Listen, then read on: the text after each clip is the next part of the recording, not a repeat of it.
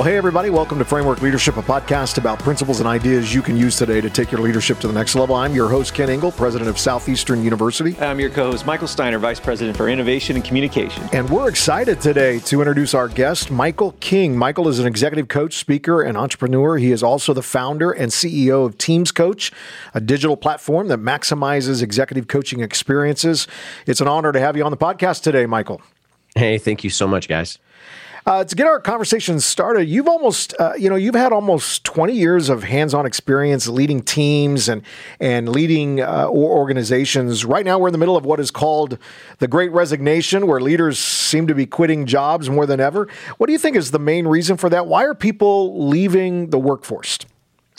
Uh, well, people are leaving the workforce because somewhere along the way in the last in the last few years, we had an opportunity in which we found out the things that are really important for us as as just as people as human right. beings and being able to readjust our, our value systems and our priorities and we also found out that there was this massive shift of who actually had the power paradigm or the power posture within the uh, within the employment team environment. So um, now we're looking at a, a, space to where it's not just necessarily the organization that's that's laying down you know the the value the the uh, the, the vision the mission the infrastructure and just keeping those things important. Now it's is it is a little bit more along the lines of the benefit of actually being affiliated with that organization and mm. what type of flexibility does an organization have to attract top level talent and keep them. So there's a lot that has shifted and a lot of it has to do with positioning love it. i love that idea that that what organizations need to be thinking about is the brand that they have of being affiliated with them, right? Like organization of the future, being able to attract top tier talent is all about how that top tier talent feels about working for your organization. So that's where you see things like everybody loves to work for Google or Apple because it's it's a status symbol. How can organizations begin tailoring their culture, their image to create that kind of attractional brand? That's a that's a that's a really good question, and it everything always trickles down from top tier leadership. Mm-hmm. So you know the things that we make visible are the things that we ended up replicating, and the things that we make visible are the things that we end up attracting. So you know even here uh, within you know Southeastern University and um, and just the things that you guys are doing in leadership, those things eventually are going to at- attract your top level um, team members, but it's also going to attract the people that want to be a part of educational educational institutions that are like that as well. So again, I as me for me as just a singular person, I'm just not going to be super attracted to our organization that doesn't actually have leadership that represents and keeps their vision uh, and value systems on display at at, at mm-hmm. senior levels of leadership. Just it's just not going to happen. And I think more and more than that, you're finding that there's this uh, there's this equal opportunity of internal influence and external influence that every senior leader needs to be aware that mm. they are responsible for. Yeah. Um, internal influence. Okay, how am I leading my team and making sure that my values and my vision are are are what we call snackable, like mm. they're catchable internally, right? Right. But then externally as well, it's like okay, like what are we doing to make sure that everybody feels this externally mm-hmm. as well? Yeah, invis- those are big deals. Invisibility is so important in this context, right? And I think a lot of leaders, we, we've always known that you need to be visible as a leader, but we live in a day and age where literally the top tier CEOs are tweeting every single day. So I feel like I can see them, even if it's not quite real, because we know it is social media. How can leaders take proactive efforts to be more visible across the board? You know the thing is is this is that I've, and I've you know I've been in the church world for a while. I've been in in the in the enterprise space for a while. I've been coaching leaders for for a couple decades. And I would say this is that one of my biggest takeaways over the last 5 years is that credibility is the new charisma. Mm. and that there's such there's such a big uh, type A personality driven leadership, sometimes narcissistic model that seems to get most of the attention five years ago. Now all of a sudden it's shifting to where it's like, okay, we need to make sure that you're putting your money where your mouth is. We want to know that you truly, really are standing for the things that you that that you say that you do, and we want to see that that you're a results driven organization and not just necessarily uh, an organization that has you know good good values and principles and things like that at its base but are you actually having the results and credibility to right. back up your positions yeah, well said. You know, a lot of it seems like uh, a lot of leaders are struggling in the work workplace because there seems to be a little bit of lack of mental health integration and the importance of understanding that dynamic. What are some ways that companies and employers can advocate for mental health in the workplace, and maybe what needs to be changed? Um, well, first and foremost is again, I, I think making make, making um, mental health uh, a priority at senior levels of leadership and building that into your core foundational practices within within your leadership teams, and taking away any type of stigma that uh, that surrounds mental health is a big deal.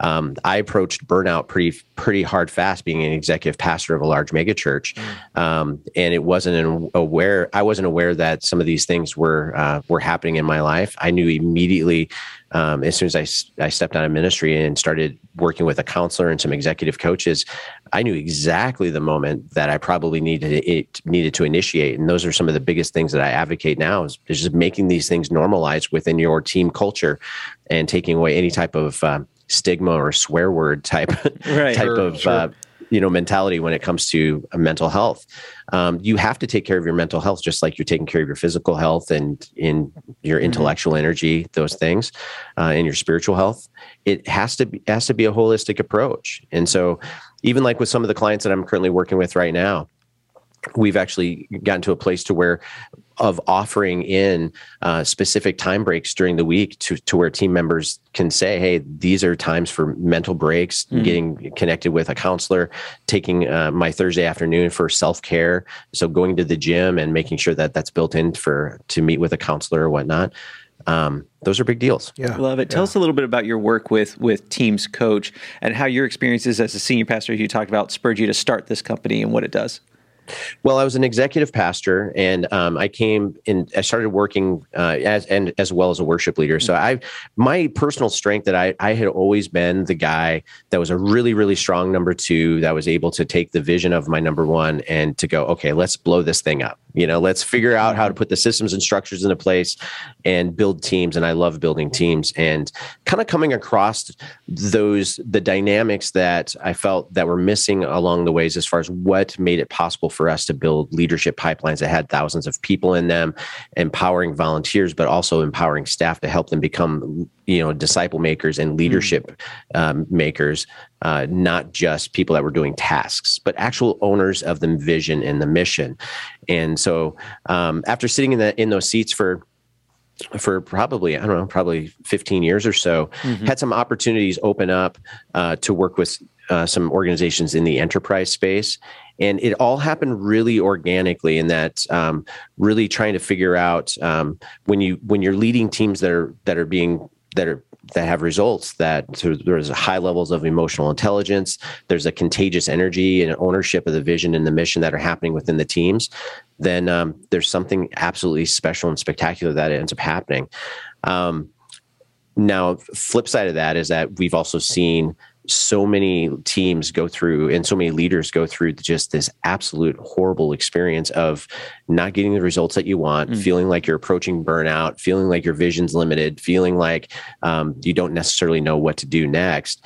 And knowing how you can surround yourself with the right people and making sure that your teams are built in a way to where they're healthy and they produce organic growth um, so we built this teams methodology that we use in our executive coaching, and I use with every single team. We use it in our app mm. uh, as well. And this has just been something. It was, it was built by design, but it's also something that just happened organically as well. Um, and so we can talk about that too. Uh, yeah, yeah, well. yeah. Tell us a little bit about this methodology. How does it work? What what what do people go through here? Well, we found out that um, just through, I mean, through tons of data research, but also just through um, through real life processes that there's these five specific areas of team development that we focus on. So T actually stands for targets, so it's a, it's a, it's an acronym. So identifying your bullseye to where everybody on the team clearly understands okay where what are we trying to hit what is what is the one specific thing that we're trying to accomplish this week what is the bullseye Uh, the second part of that is engagement. Now, this is where emotional health happens on your team. Emotional health and engagement, to where there's three specific questions. How am I? How am I currently connecting with my direct report on a scale of one to ten? How am I connecting with my peers on a scale of one to 10? And then on a scale of one to 10, how well do I feel like I'm connecting with my audience? Mm-hmm. Having that analytical data just alone, like out of everything else that I'm actually talking about today, having those three mm-hmm. pieces mm-hmm. of unbiased information uh, measured on a week to week basis and tracked, it has been a game changer for mm. for people. Um, the A stands for action steps. What's the one thing that you're doing today that's going to help you achieve your target? Momentum, momentum's a little bit different. Mm-hmm. We don't look at momentum as like what more can we do? We look at momentum of hey, are you actually identifying the things that are slowing you down? Yeah. And do you have the authority and the ability to remove those things or change those things along the way? And then S stands for synergy, which is just identifying your wins yeah. you know mm-hmm. uh, which by the way subjectively what i find is this is that every single time i'm working with a team i ask hey identify your wins and mm-hmm. You start off with kind of crickets a little bit right. or i work with a leader and it's like hey tell me about your wins this week yep wins are so subjective because we want the swing for the fence wins we want mm-hmm. the ones where we knocked it out of the park but organizationally um, we have to understand that even the small shifts right. have huge implications yeah you know, um, I'm reading this book, uh, Atomic Habits again. Yep. I don't know if you guys have ever read oh, yeah, this. Yeah. But he talks about just the idea of like, you know, just shifting some of your leadership principles even just one degree you know if your plane is taken off from from la going to new york you could end up in washington d.c just by shifting a small a right. small degree so um so again, so synergy, what are the wins? And then what are you doing to celebrate yourself and celebrate your team and building that celebration culture in, even if the wins aren't that like astronomic, but mm-hmm. it's just, again, we, we stuck to the blueprint. Let's go, yeah, you know? Yeah. Oh, that's so good. You know, I, the concept of empathy is is really important in team dynamics. What one uh, contributing factor to a toxic workplace, I think, uh, is employees not feeling valued in who they are and the contribution that they make uh, to the team. What kind of things can leaders um, uh, uh, do to provide a good and healthy environment for for their team where they feel appreciated, they feel valued? You know, it's not just about providing things to make people feel something because at the end of the day the only thing that people will remember is how you make them feel mm-hmm. um, but it really is our posture it's our attitude it's these you know these four specific types of leadership stylistic approaches you have you have transactional transformational charismatic and yep. servant leadership yep. right mm-hmm. yep. so um so you know within within corporate America enterprise spaces and even some bigger churches, like it seems like transactional and charismatic leadership are the ones that just happen really organically in order for us to push things forward in a fast way. Mm-hmm. Now the problem is is that sometimes I'm not saying all the time, but I am saying sometimes by accident we start to communicate the message that our systems and our strategies are more important than the people that are actually you know, working with us. Yeah. And so when it comes to high levels of empathy, man, I tell you what, if you can figure out a way to make sure that every single person on your team understands that you're developing your systems and strategies so you can help them win. Yeah. So you can help them become the best version of who they are instead of creating your systems and strategies for your people to serve. That in itself, mm-hmm. that one little tweak and making sure that with your communication methodology and your value system internally, that will produce something, you know, um, mm-hmm. whether that's you know making sure that well, also too having realistic expectations for who's actually on your team and what type of, of results they can produce. Um, i can't tell you how many times that i've sat down and worked with leaders in which they actually will they'll try to build their organization by design and then they'll hire somebody for a very specific position but they might be underqualified. They might not necessarily have the experience to do it but there's something that they actually can do. You just don't know it yet. Yeah. Mm. So finding out what's that secret superpower that exists within your team. Yep. And then figuring out a way for that person to come to life and use something that actually brings them life within your organization. Yeah. Practically, what are some ways leaders can do that? How can what are some of the things that they could be integrating into their calendars to show that appreciation to help their team discover their superpowers? That's great. You know, the I I when I talk about like some change catalysts or mm-hmm. catalysts for big opportunities, you know, I think it comes down to these three specific things. So, um, the first one is mass. Mm-hmm. You know, creating opportunities in which you get everybody together, whether that's via Zoom, digital, or whatnot, but making sure that you create opportunities to where everybody's in the room and feeling yeah. one another and they know each other. So, creating familiarity amongst the mass that's a big deal. Um, the reason why that's a big deal is because if even if I'm meeting with you one on one and and we're going through our project management or if, mm-hmm. we're going through the vision scope of, of our organization i'm going to be stuck to an kind of an agenda no matter what just because that's just way one-on-one things type yeah. work out does that make sense yeah yeah, yeah. But by creating mass environments at times and just creating those moments, what you end up finding out, it might not necessarily be just on the one on one, but you might hear about it uh, you know, from the second or third party. Think about it. When was the last time that you might have called somebody into your office or maybe had a meeting and you said this to them? Hey, I wanted to get together with to, with you today about this because I heard that you are a phenomenal guitar player and I mm-hmm. didn't know that about you. Yeah. Um, or something like yeah. that, right? So the things that happen in mass environments are so important. The second part about it is your is your communication and your content. Mm-hmm. So mass plus communication and content, making sure that you're consistently keeping your values and your vision and your mission in front of your people uh, and your team members to where it's almost becomes just something that's repeatable. That's something that you can uh, rolls off everybody's tongue and off of everybody's hearts. But then that third part is just the cadence. Uh, how often are you creating these moments? And they don't have to be big moments. They could be five minute moments weekly, or they could be, you know, every month, you know, having a, having a bigger mm-hmm. thing. But this mass plus content times cadence really creates an opportunity for discovery. If you don't have these things in a place, you're not going to get in a rhythm of instituting yeah. any type of familiarity or any type of change within your team. Yeah, that's so good.